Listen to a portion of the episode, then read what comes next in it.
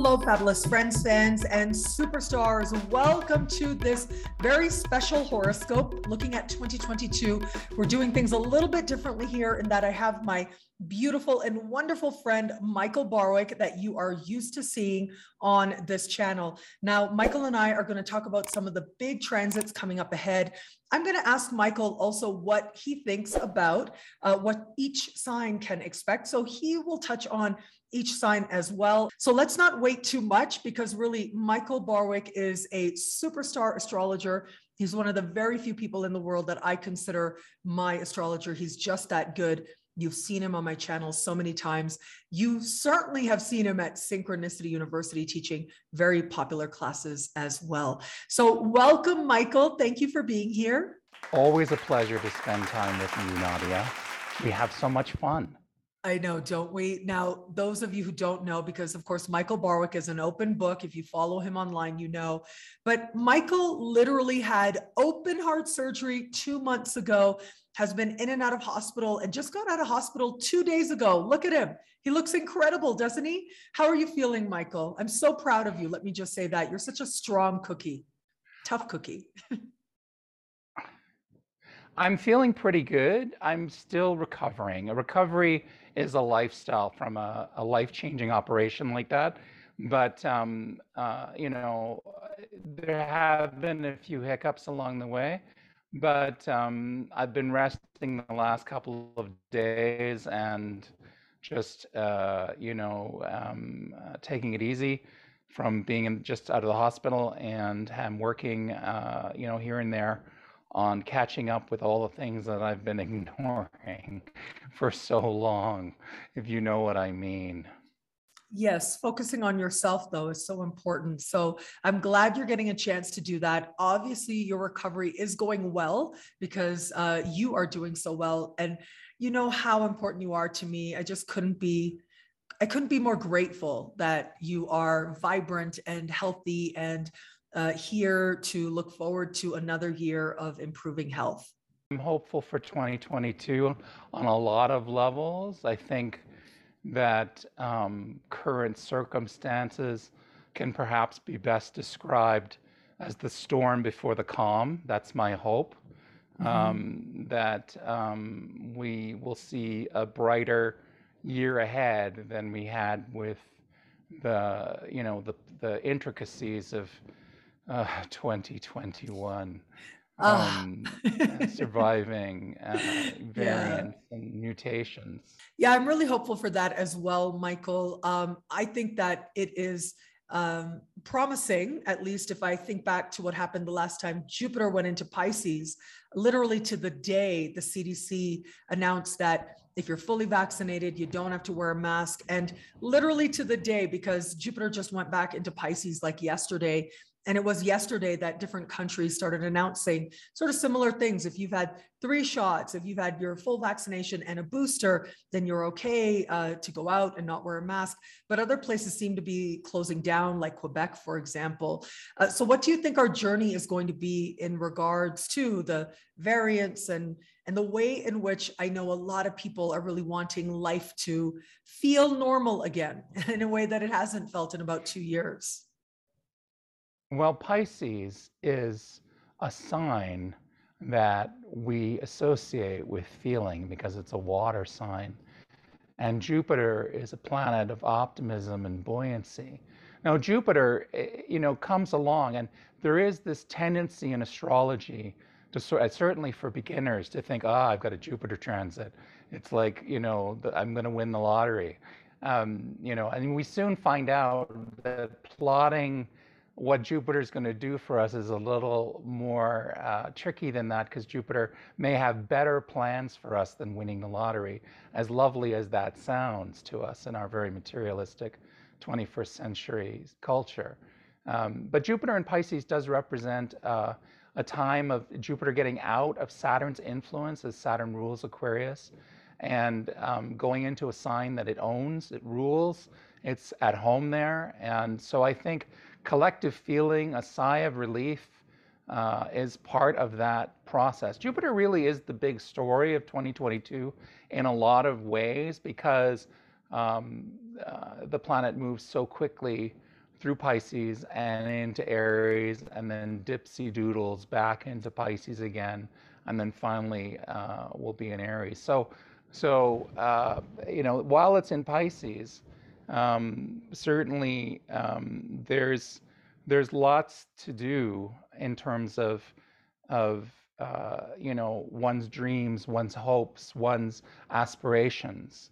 Um, but to outline too much what Jupiter is the good that Jupiter is doing is usually a mistake. It's better to go deeper than that and to take into account, um, you know, the deeper sense of buoyancy and lift uh, in terms of one's perspective that Jupiter has to offer, in this case, on the emotional level. This is why I say that, it, you know, from the, the astrology of it, like I obviously don't know that things are going to be better, but from the astrology of it, it certainly looks so, even though there are, of course, some contraindications. Um, you know, it's part of astrology is that there's a dance all the planets are doing and they're all in a conversation. So, you know, it's not it's never perfect. it's never ideal, but it's certainly better than um, than last year for sure. Yeah, last year all that difficult Saturn, Uranus squaring um, each other kind of energy. I think that this year could be quite the relief. You mentioned Jupiter in Pisces. Well, look, let's just jump into it. That very big uh, celestial sky taking place at the end of April, right? Yeah. We have got a, really, it's a triple conjunction of Neptune, Venus, and Jupiter. Jupiter exactly conjunct at the exaltation point of Venus with Venus. And under the light of a solar eclipse, and that solar eclipse isn't far from Uranus, it's sextile Mars as well. Pluto is station retrograde. So there's just so much going on as we get to the last days of April. How do you understand all of that energy there? Well, I think there's there's certainly an urge in the collective towards greater liberation, greater freedom, greater expansion, a sigh of relief in many ways is how I'm reading Jupiter in Pisces. Um, it's it's and certainly um, uh, you know obviously I don't know what the the mundane worldly events will be when Jupiter conjuncts Neptune conjuncts Venus. But um, it's it's worthy to point out that Saturn squares the nodes at approximately the same time.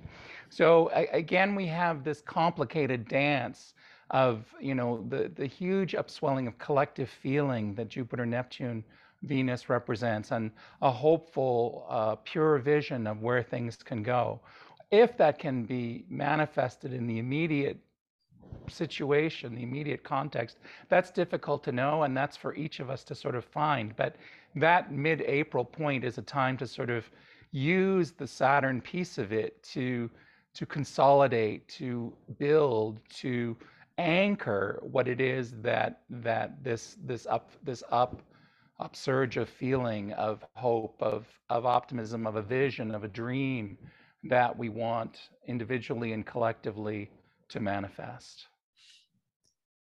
And so the Neptune, Venus, Jupiter triple conjunction is that very hopeful energy that you're speaking about, that that feeling, if you will, um, a collective feeling of believing that all is healed or everything's going to be okay. So, how do you think that the Taurus eclipse fits into uh, the fact that it's happening simultaneously with this triple conjunction? Well, you see, this is the thing. You know, as you know, I got, I got, I got married. Uh, oh yes, August. congratulations as well. So we should make sure Thank to mention you. Michael Barwick got married to his longtime partner, and I'm so happy for you. I watched it online. yeah, in August, I got married, and at one point, we were, you know, should we delay? Should we go ahead with the date that I'd so carefully picked? But um, we realized, or at least I realized, when Ivan said, could we find another date? I went, well, so a lot of activity this year in terms of, from an eclipse perspective, activates Uranus, particularly the eclipse on the 30th of April. Um, April is a busy month, right? Like there's a lot of buzz, buzz, buzz to April in terms of just uh, important things that are happening. We've already got the Jupiter, Neptune, Venus. Then we've also got the Saturn square the nodes. And then we've got the eclipse, just transit, just trigger Uranus. And I think Uranus, uh, and later on, Uranus will conjunct the node. And, and I think that this sort of represents a kind of a, of a you know, um, a highly stimulated group of people is sort of the image that I have for it. I think that Uranus here is is you know the pent up demand for freedom, for liberation, for breaking the bounds of, of confinement and containment um, will become irresistible um, at that point. Um, how much Saturn is prepared to let us get away with that is to be seen because we've already seen with Saturn Uranus that it coincided with the rise of uh, Omicron and all the, the waves of Omicron that are sweeping the planet. Um, I think it's fair to say that um, you know activating Uranus activates um, the collective need for liberation, freedom, and and perhaps even some kind of sense of alliance or or coming together in a way. Um, this is not necessarily on one side or other of the political spectrum. It'll be all sides of this political spectrum We'll want to group up, We'll want to come together um, uh, with Uranus uh, conjunct the node.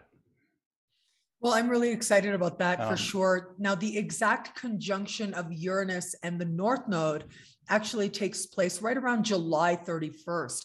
The eclipses certainly are activating uh, the nodes, of course, uh, as they do, but or, or deeply involve the nodes. But the exact conjunction of Uranus happens to the North Node July 31st. What have you uh, garnered about that particular part of the year? It's important to recognize with any astrological piece of information that there are many, many levels for it to play out, both collectively and individually. And I think that um, I think that it's really important for us to find find our group, find our way back into social life. I think that's what Uranus Uranus represents. That sort of collective, uh, you know, that collective sense of of grouping with the node. And I think it's it's a, a large focus will be how do we socialize with each other? How do we interact with each other, living as we probably will be with this endemic? Um, you know, the novel cor- coronavirus won't be so novel anymore. Many of us will be vaccinated and boosted to deal with it. Um, the question is how you know how we're going to live with it, and I think that you know it's a pull me push you kind of thing. It's like on one level we feel like I want to be to do and free and liberated, and uh, you know, and there may be some restrictions that are difficult to get rid of, or there may be some some um, remaining pieces of it to to uh, to resolve. Certainly, I think it's fair to say not all parts of the world will receive or un- respond the same to these transits and will be in different contexts or different situations based on their own um, their own country and their ability to get the vaccines and so forth. But I think that I think that in general, Uranus to the node is a positive thing. Like I think it's a good thing. I think it's I think it spells you know um, a, a coming together of the people, and I have great respect for the people and believe most firmly that. Um, a coming together is what's required. That's very powerful. It's interesting that um, Uranus will conjunct the North Node in the sign of Taurus, which is very practical, right? It has to do with the economy as well, like what makes sense, uh, what's going to move us forward in a very practical way, including economically. And as much as I see Uranus about the collective and gathering, I also see it as having a very strong dichotomy, like the sign of Aquarius, um, where at once it is about the collective, but it's also highly individual. That's part of its uh, representation as you know being eclectic or quirky. Um, that are those are some qualities that we associate with Uranus as well. So it should be interesting to see how we are encouraged to gather so that there can be empowerment that affects us individually as well as collectively, but especially in very practical ways and economical ways as well. Yeah, I think Taurus ultimately is trying to, as best it can, ground out this this live wire, which is Uranus. And to be fair, I mean Uranus through any sign um, causes, uh, you know, causes a a disruption to that sign. Like it it disrupts economies. It just, I mean, in the in the sense of what Taurus represents. If Taurus represents one of the things it represents is money. If we go that route with it, um, you know, there's a certain amount of financial instability that that that Uranus and Taurus suggests. Um, or perhaps new ways of doing money, new ways of doing finance, and certainly we're seeing some of that with cryptocurrency and and you know these kinds of things. Um, so there's exciting developments that are happening in terms of of um, of you know where think where the frontier is, but Taurus as a principle is in a way Uranus kind of perverts what it touches. It just it's its nature, and it you know it, as it goes through. There's certainly I think um, one of the we're called to task about what we own, what we what our possessions are, what our attachment to the material world, like as a general rule, this is this is what we're we're called to attend to. Obviously, um, in different places in people's horoscopes, you'll get um, you'll get that. But um, I think it's really important to understand that Uranus is in a way um, has to be stepped down. Like it's Saturn's a good thing. Like it's a very good thing that Saturn's still around trying to stabilize things, trying to contain things, trying to protect us because we need protection.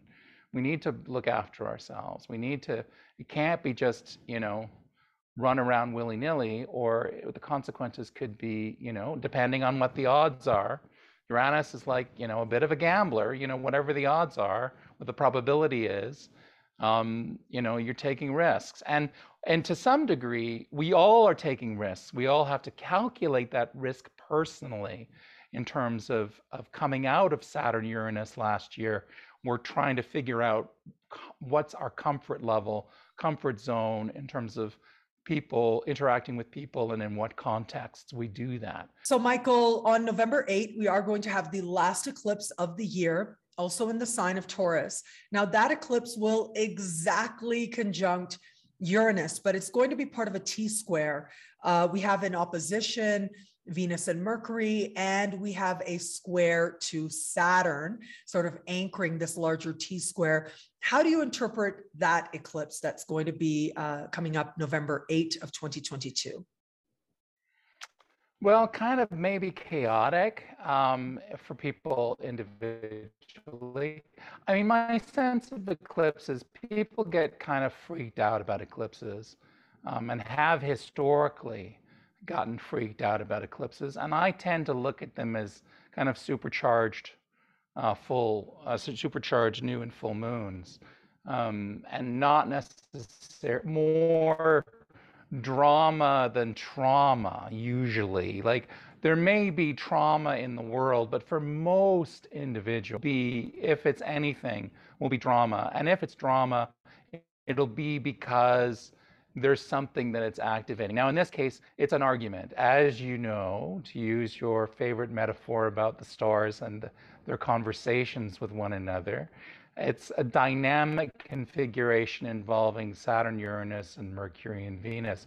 So, you know, there's a lot of people, a lot of players in the game talking about their situation and um, to each other and disagreeing with one another. And as I said, Uranus is this very sort of individual creative spirit that is transforming Taurus. And Saturn's trying to, you know, hold apex, and Saturn is trying to, you know, is is dominant um, since it's in its own sign, and you know, traditionally, and um, it has it has the upper hand. I mean, Saturn in Aquarius has been incredibly strong and incredibly limiting to all of us um, in terms of how what we've gotten from it. So um, I would fair, I would, uh, you know, it's going to be it'll be um, it'll be interesting, as they say. It'll be exciting. It's an exciting eclipse. Um, I you know I think that that um, when there's a lot of dynamism in in an eclipse chart, it can indicate events. There's no question that events can come out of that. But I think for most people, under most circumstances, it'll be sort of an urge to sort of, hey, let's get this, you know, this is getting a little too out of control, right? On one hand, or maybe who's controlling me? Who's who's you know who's you know who's the people who are pulling the strings? Where is why am I you know why am I curtailed in terms of what I can do? So that's the kind of struggle that it represents, and that's what it, the struggle has been with with um, with Saturn Uranus um, all along. And the reality is, even though we're past the square by the book, you know, it doesn't, oh, the exact, there's no more exact passes. That doesn't mean we're done with it. Like we know this from, from individuals who have transits from the big collective planets like Uranus or Neptune or Pluto um, and I think you know that that often the changes that they bring take time to sort out what has happened. Um, you don't necessarily can see it immediately in terms of the transformation that it's bringing to your life. I mean, I, I certainly have been going through transits and and have gone through you know transformation and and I'm still going through transformation and it's it's um, it's something we're all called to do is to adjust, adapt, grow, uh, and and grow into fully more fully ourselves. And I think that that's part of what Uranus wants us to do in a very individual, unique way. And I think that Saturn is very much trying to uh, control that. So the Saturn Uranus square isn't over, is what that tells us. And so there may be more stuff kicking around that we're going to have to watch out for. There may be but I think it's more. I don't think it's as as as critical to the year as some of the other things we've talked about, particularly with Jupiter. Um, as Jupiter goes through uh, Pisces, it makes aspects to all the collective planets plus the node. So it, you know, and and and Pluto, um, Pluto will trine it this year. I mean, there's a lot of stuff to that sort of sense of collective will or collective direction or collective grouping that that um, that the eclipse isn't going to stop. It just may be a particularly traumatic time um, for some, but uh, the vast minority in November. Yeah, yeah. yeah in there November. may be around that time. There may be some things that flare up that are disturbing, but for most people, if there's anything, it'll be more of a drama type thing rather than a trauma type thing. Okay, so let's move on. I want to be sure that we touch on the eclipses that are going to be happening in Scorpio before we move on to talk a little bit more about Jupiter in Aries. So, the first eclipse in the sign of Scorpio is going to happen May 16. Now, that eclipse is going to be uh, trine Mars conjunct Neptune. It's going to sextile Pluto, but it's going to square Saturn. There's a lot going on with that mm-hmm. Scorpio mm-hmm. uh, total lunar eclipse that is going to be taking place in May. How would you interpret that energy? Scorpio total lunar well, eclipse. Wow. Uh, well, Scor, yeah. I, I, I, mean, I think Scorpio sort of, you know, uh, brings to light, you know, and and you know, the, the the story about Scorpio is that, you know, it scratches the surface and finds something something negative, um, where it's really meant to go deeper. Like there's there's a level of which the Scorpio um, the Scorpio uh, energy, when it's activated, is something that inclines us to sort of look more deeply into whatever it is that's coming up, whatever it is that we're facing. So again, Saturn is kind of the spoiler saying, oh, no, you don't.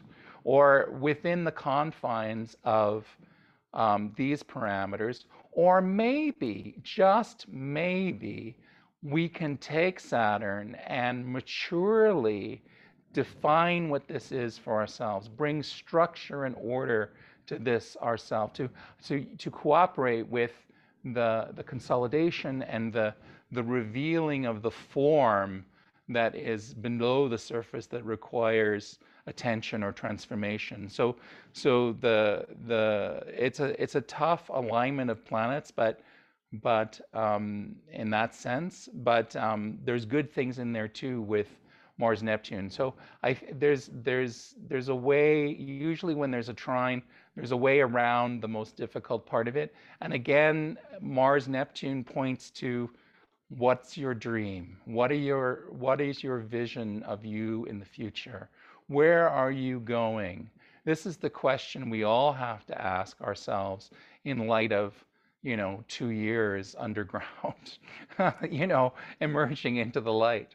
Uh, I think, um, you know, that's that's that's one of the one of the the realities. It's like I don't know what your experience has been, but in Canada, it's you go out socially and you, you just don't know how to be because it's like you haven't you haven't done that you haven't been in restaurants you haven't you know it's a, it's just a it's just a whole sort of adaptation. And i think these eclipses point to you know a more personal transformative energies that coincide with opportunities for people to to make changes to themselves to make changes in terms of where they're going to dig deeply into what their vision is and to be able to find the motivation and energy to pursue it. So October 24 will be the second uh, eclipse in Scorpio at the very early degrees of Scorpio, a solar eclipse. Now that eclipse is going to conjunct Venus, but other than a quincunx to Jupiter, I don't think it's making any major aspects to other power players. I like to call them power players. I mean, other big planets. So, how would you interpret that energy? Well, you know, it sounds like a potentially hot time for some people. Some people, for sure. Like, you know, uh, sexy Venus in Scorpio is considered not doing so well there, but but um, activated by the eclipse, there's there's um, you know a very sort of seductive energy to the air, if that's the sort of purity of the, the eclipse in terms of the the positions that it's at. Um, you know, uh, it's it's a time for for people to to uh, again with Scorpio to dig deeply into what their desire is, what what it is that they're attracted to, what it is that they want. Right? Venus is always what we are attracted to, what we want what you know those things that that that and maybe some of those things are kind of taboo or forbidden which is another scorpio thing. And such uh, for some people it might be disturbing for those things to come up but for others it might be you know as i said it might be time to invite somebody over. Um, you know it's it's it's really um, individual in terms of how people will work with it and how people understand scorpio. A lot of people find scorpio tough um, because it's it's um, you know it's a it's an energy that that like all the water signs has to appear much stronger than it is, uh, you know, much more armored than it really is um, to protect itself. So so there could be some turbulence with that, the martial turbulence with that, but uh, and some interpersonal dynamics that may go astray. But I would think that if you the conscious the conscious astrologer the conscious person who knows what the stars are telling can take advantage of whatever energy and harvest it for their own purposes to advance what it is that they do. That's why I do what I do with astrology. So, so you know, um, perhaps I'm showing my love for the occult subject of astrology um, when discussing Scorpio. But, but I think that that I think that if you follow what you love during that eclipse, you can't really go wrong, right? Yeah. And especially if you're really honest about what you love, you can't go wrong with that energy. Yeah. Um, let's talk about Jupiter and Aries. Now, I always sort of like just before or right around the time that a planet is making a major move, like changing signs or starting a retrograde season, I like to do a special horoscope, and that'll be coming up later in the year. But I'm so curious to know your thoughts about this. What do you think that transit from mid May to October 28th this year of Jupiter stepping into uh, the energy of Aries and going right to, I believe, eight degrees of Aries before stationing retrograde. Um, how do you understand that transit that's happening for a good chunk of time in the middle of the year? The thing about Pisces is that it's so big.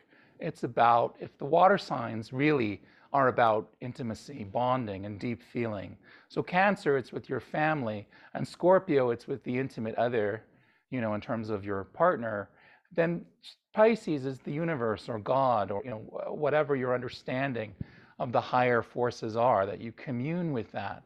Um, and Jupiter loves that stuff. Like, it, there's no question Jupiter is a religious principle, not in the sense of Jupiter wants you to go to church necessarily, but a religious principle in the sense that Jupiter wants you to find meaning in your circumstances. So, so you know, uh, we're looking at the situation before us with Jupiter and Pisces. What does this mean for us? Where are we going? What's happening? Jupiter in Aries is a totally different flavored beast. It's go, go, go, and whatever it touches in Aries is going to be um, is going to be excited and expanded and and pushed to take action uh, on whatever creative possibility Jupiter brings along, because that's what Jupiter does. It's creative possibility, which you may or may not want to do anything about, um, depending on what it is. But but Jupiter in Aries represents a more focused, uh, a focused approach to Jupiterian expression, more about what do I need to do for my own growth, development, and expansion? So I think that that again, this this sense of 2022 that I have of that we will, to some extent, uh, we will disentangle ourselves more from the circumstances in which we found ourselves. That Jupiter in Aries represents a time in which let's go, let's let's do this, let's jump into it, let's go forward, let's you know Aries, the big thing, you know, let's set targets and and achieve them. And so, I mean, I love the the way of understanding this as really beginning again, fresh energy that I think so many people are going to be really excited about with Jupiter in Aries. Okay, Michael, well, let's talk about the Mars retrograde season uh, that is going to be starting this year, taking us into uh, next year as well, before I ask you to give us a little bit of insights into the individual signs. And so it is going to be September 4 that Mars goes into shadow. And it is going to be October 30th that Mars goes retrograde, not going direct until January 12th of 2023 and then March 17 leaving shadow in 2023. Now, what I find really intriguing about this energy is that throughout October and November, Mars in Gemini is basically just hanging out, squaring Neptune. Like that's the big energy I see playing out there is that square to Neptune, that free floating energy of confusion. Um, how are you understanding as you look at this larger Mars retrograde season that we are going to start at the beginning of September? How do you understand and interpret this energy? Well, Neptune. Neptune is a difficult energy for most people. Uh, it, it, it's, it's, it represents an area of life that is truly inaccessible, this well of collective feeling. So, so when you have a long-standing aspect from Mars like this, and Mars uh, has so much to do with personal action, volition, moving forward, cutting your way through to where you need to be. These are the kinds of things that Mars is is about. Retrograde squaring Neptune maybe there's some things that you thought you had figured out that you didn't figure out, that you need to figure out. Um, sometimes Neptune can be kind of this big sort of, uh, um, although more with Jupiter, but it can be kind of, you know, this great inspiration, but uh, inability to actually be able to manifest is like when you actually get what your dream is down to earth it's full of flaws and and and and blemishes that that it didn't have in your imagination. So Mars Neptune could be a period in which people are working towards an ideal of some kind, right? It could be a time when people are taking action in terms of for their own their own connection to the cosmos, like uh, their own spiritual discipline, their own spiritual being a spiritual warrior, if you will, um, is is kind of the flavor of it. And that you know, I always encourage clients that in a way it might not be under Neptune the the ideal thing to take action. Uh, it might be better to dream of the actions that you want to take or review the actions that you want to take, look at your plans, um, and redo the things that come up that need to be, oh, this is not quite as solid as we thought it was. Um, so it's, it's, it'll be a confusing, it's a confusing time. Um, it'll be a, you know, bright red Mars at Halloween though, for sure. because um, it's retrograde Mars is closer to the Earth and brighter. Uh, and usually there's some commentary in the press about Mars being brighter um, during the retrograde passage. I think it's fair to say that Mars retrograde um, is, uh, you know, it represents uh, that time in terms of interpersonal interpersonal relationships where we're looking at how we assert ourselves, how we direct ourselves, how we um, go after the things that we want. And the square to Neptune is, well, or have you transcended what you want? Have you have you reached a higher place about what you want? Because maybe where Neptune wants you to be is beyond what you want. Yes, and I think that look, it's uh, Mars and Gemini squaring Neptune. I think that there is just going to be a lot of misinformation out there. That is the the main way in which I'm seeing this gossip and uh, confusion and conspiracy and, and things like that. And most of it is just not going to be true, it's just not going to be accurate. Um, and more personally, I think more of us are going to have to be very mindful of our own mental health in particular. This is Mars in the sign of Gemini, after all, squaring Neptune as well. So it should be interesting to see how this energy works out for the collective, you know, what we come to understand about ourselves uh, along the way. Mars will station direct sextile Jupiter and Chiron. So I'm hoping that that brings clarity at the very least, because things could get very confusing. Because Neptune in Pisces has not been, you know, um, particularly well. It's been a mixture of things, but but one of the things that's been around is sort of misinformation and and and and and a lot of paranoia, sort of feelings in the collective that that you know um, that you know are projections, individual projections. Um, you know, I think it's really important to believe that um, the vast majority of us um, at all levels are doing the best that we can under the circumstances in which we find ourselves. Um, so when we are dealing with something like Neptune, which is confusing, yeah, we have to find ways to trust, but we have to find a way to listen to our own inner voice, our own authentic, uh, our authentic drive to be and assert who we are, to get the most out of Mars. And you know, it, it's really it's good for writing poetry, Neptune Pisces. I mean, uh, Neptune Pisces and, and Mars in Gemini. It's good for writing poetry. It's good for getting your thoughts on paper. It's good for sketching the dream that you want to build or where it is you want to go. Um, but I'm not so sure it's going to be a time when you're going to get much done. That's a great way to put it. It might not be a time when we get much done individually and collectively as well. So, whatever you got to do, try to do that as early in the year as possible.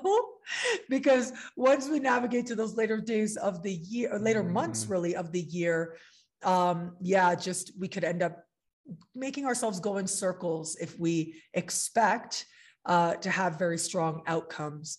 At least you know, yeah. I like to think you had said something along the lines earlier about, you know, how things sort of work out. And I like to think that there's a wisdom to everything and how it comes together. Of course, I do have a Sag moon. So, of course, I would think that. Um, but I think that it's interesting to me after we have these very powerful Uranian energies, right?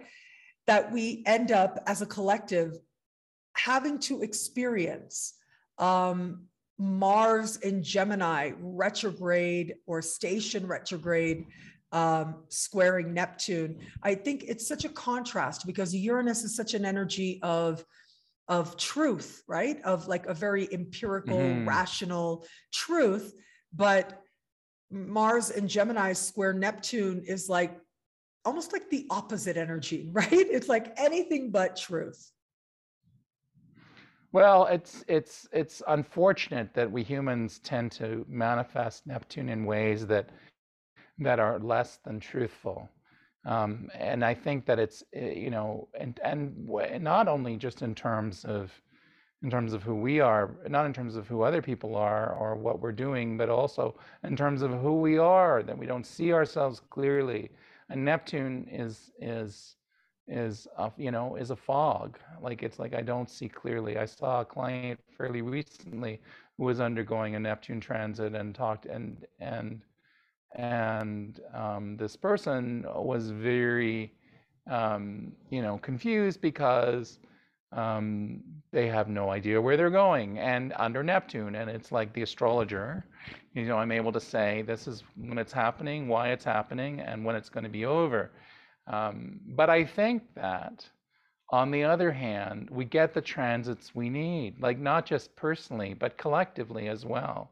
We needed these things. We need these these interactions. Um, we need these events. We need these planetary energies. And they represent a source for us to draw on, uh, something that we can do something about. If we have the knowledge, we can navigate using the celestial signposts to go where it is we want to go. That's the most important thing.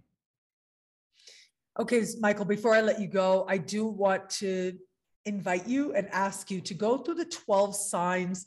Uh, what are some important themes, maybe, you know, a sentence or two or three for each sign uh, about what they can expect this coming year. So let's start with Aries. What do you think their 2022 uh, may be like, or what should they be on the lookout for? Well, Aries, I think, is moving towards a greater clarity. Like, I, I think that that that um, uh, there's kind of a, a bubbling under the surface that may or may not be aware of.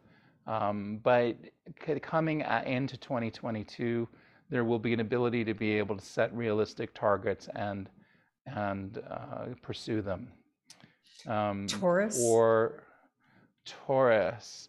Taurus, of course, is having an exciting time, and um, I, I, think that the exciting times will continue for Taurus, but there are a lot of, and some of it is disruptive, no question about it. But I think that there are powerful opportunities, uh, more than powerful opportunities. There, you're being powerfully transformed, Taurus. And it's best to go along with it. It's best, as difficult as it is for Taurus to accept change, it's necessary at times for Taurus to change. And when Taurus changes, it's a big deal. It doesn't move like in little increments, it moves one quantum level to the next quantum level. It's up, you know, one place to the next place. And I think that um, the year provides um, provides an opportunity to be able to work with those energies and move them forward.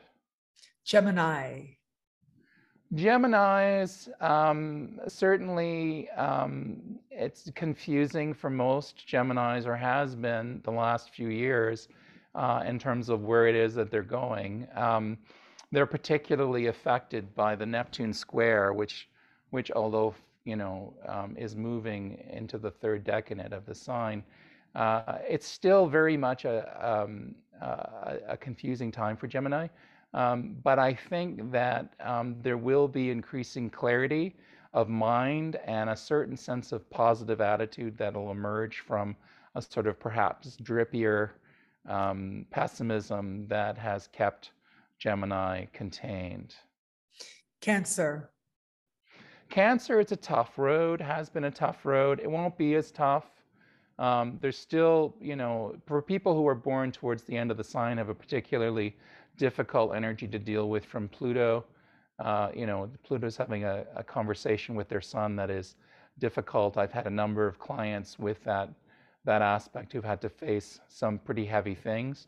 Um, but it, it's not the way for everyone, and I think that's not the way for everyone. And everyone, every cancer can take advantage of the transformative eh, power of it to be able to balance their lives and and establish uh, more security, which is what cancer uh, is most uh, most fond of.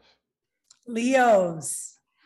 Leos of the world. Well, again, like like their their Aries brother, again, the greater clarity.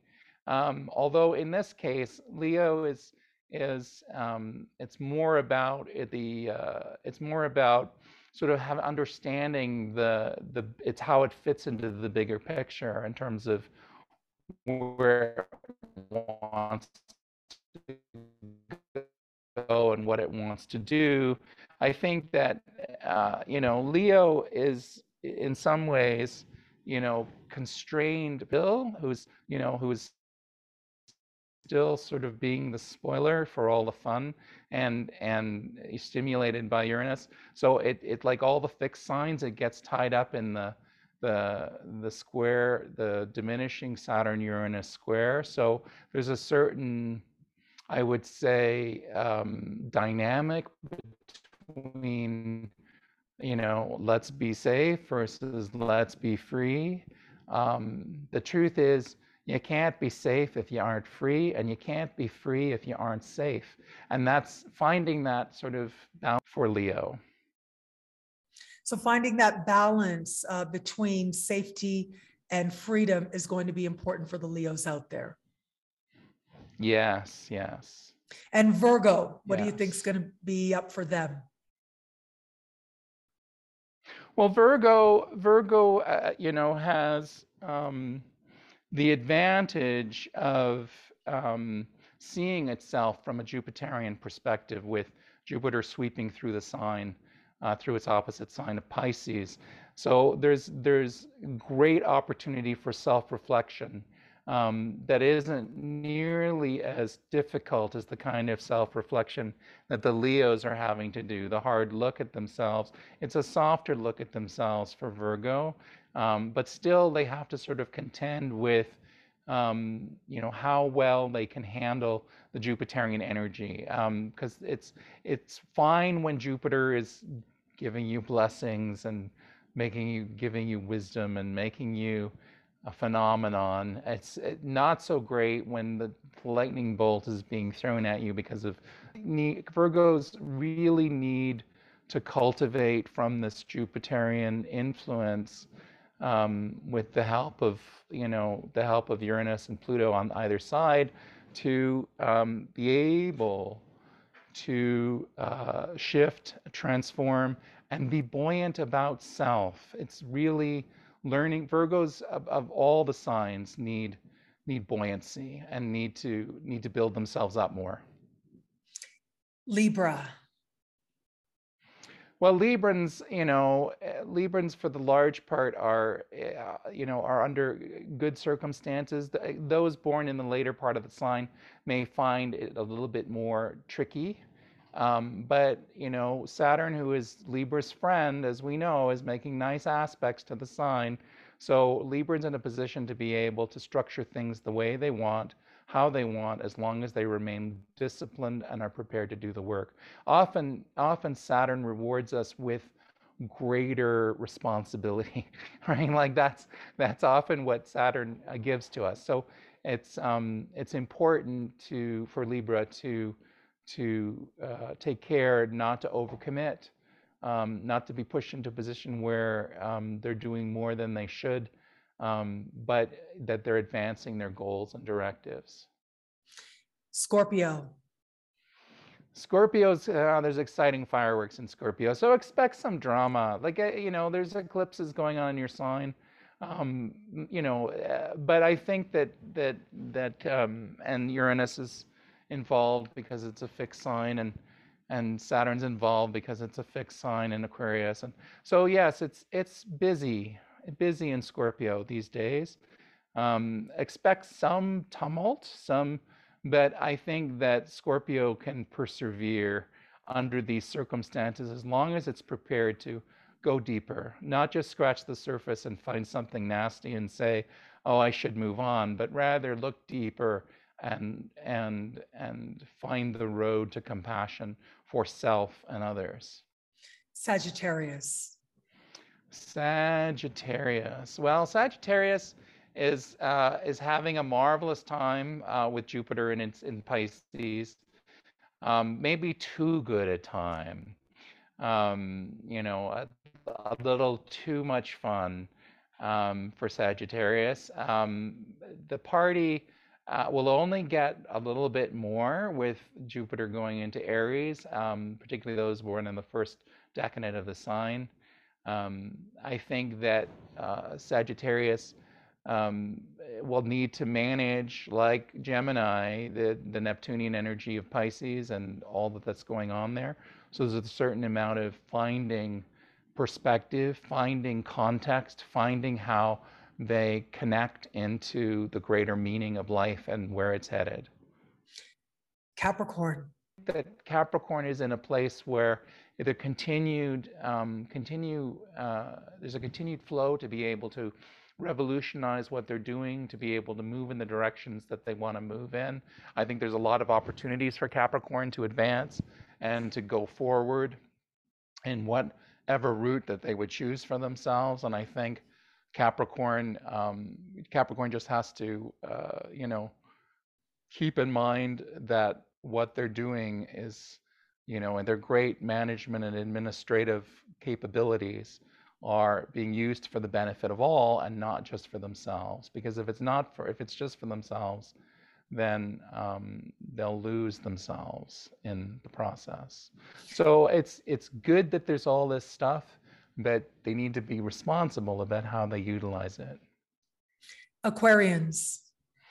Well, Aquarius, poor Aquarius. Aquarius has had a, a, a difficult time with Saturn marching through the sign, and, um, uh, and although it certainly has been the place of great hope for us when we had the the Jupiter Saturn conjunction in Aquarius at the end of last year.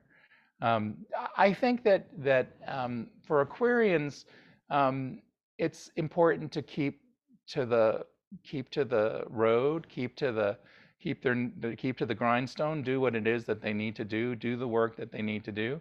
The perversity of Saturn often is is that when it comes along, the last thing we want to do is work. Um, but it's really it's important to to um, recognize with with the energies that are available to Aquarius that that things can be consolidated in a way and solidified um, while Saturn's in their sign, and and that's that's powerful energy if they're prepared to to drive it. And finally, Pisces. Pisces is definitely going through uh, uh, an expansion. Um, it's you know with the conjunction happening, the Jupiter Venus uh, Neptune conjunction happening in the sign um, there's there's um, great optimism, great hope, and great forward momentum um, there in terms of pursuing the dream that is really important for them. And there's a lot of support for it from other planetary players in the game, such as um, Uranus and Pluto. So I, I, think that, that Pisces is, is in a good place as long as quality time to connect to the universe. That's Neptune only works well when it's directed spiritually. Like it's, well, not only, but it's certainly one of the best ways is by tuning into source, whatever source is for you, and finding finding that operating from that place and that's really important for pisces generally and that's really really important when neptune is transiting your sign. Given that there's still there's a lot of enthusiasm and opportunities. It's don't get too excited. It, it's it's exciting but it's it's it's it also can be you know jupiter can be kind of like it's coming, it's coming, it's coming. What was that? I don't know what that was. You know, it's like it's gone. like Jupiter is a is a shapeshifter and and and um, and disappears back into into the ethers after fertilizing something. So uh, there's a great dream here that's being that's coming out of this um, with ways to be able to honor that dream, pursue that dream, and connect with that dream.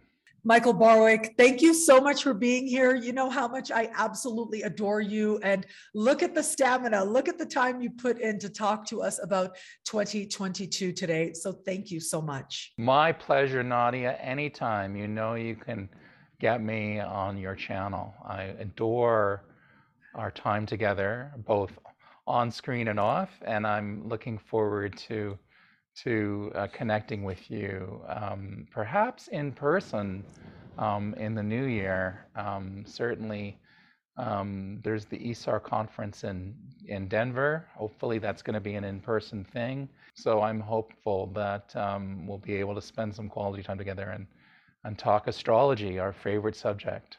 Absolutely. Well, thank you again, Michael. Uh, you'll be able to find Michael online. I will put his links in the description below. And thank you, everybody out there, for watching. And until we connect again, take care. As you know, I like to say, it'll be a great year. Enjoy. Bye.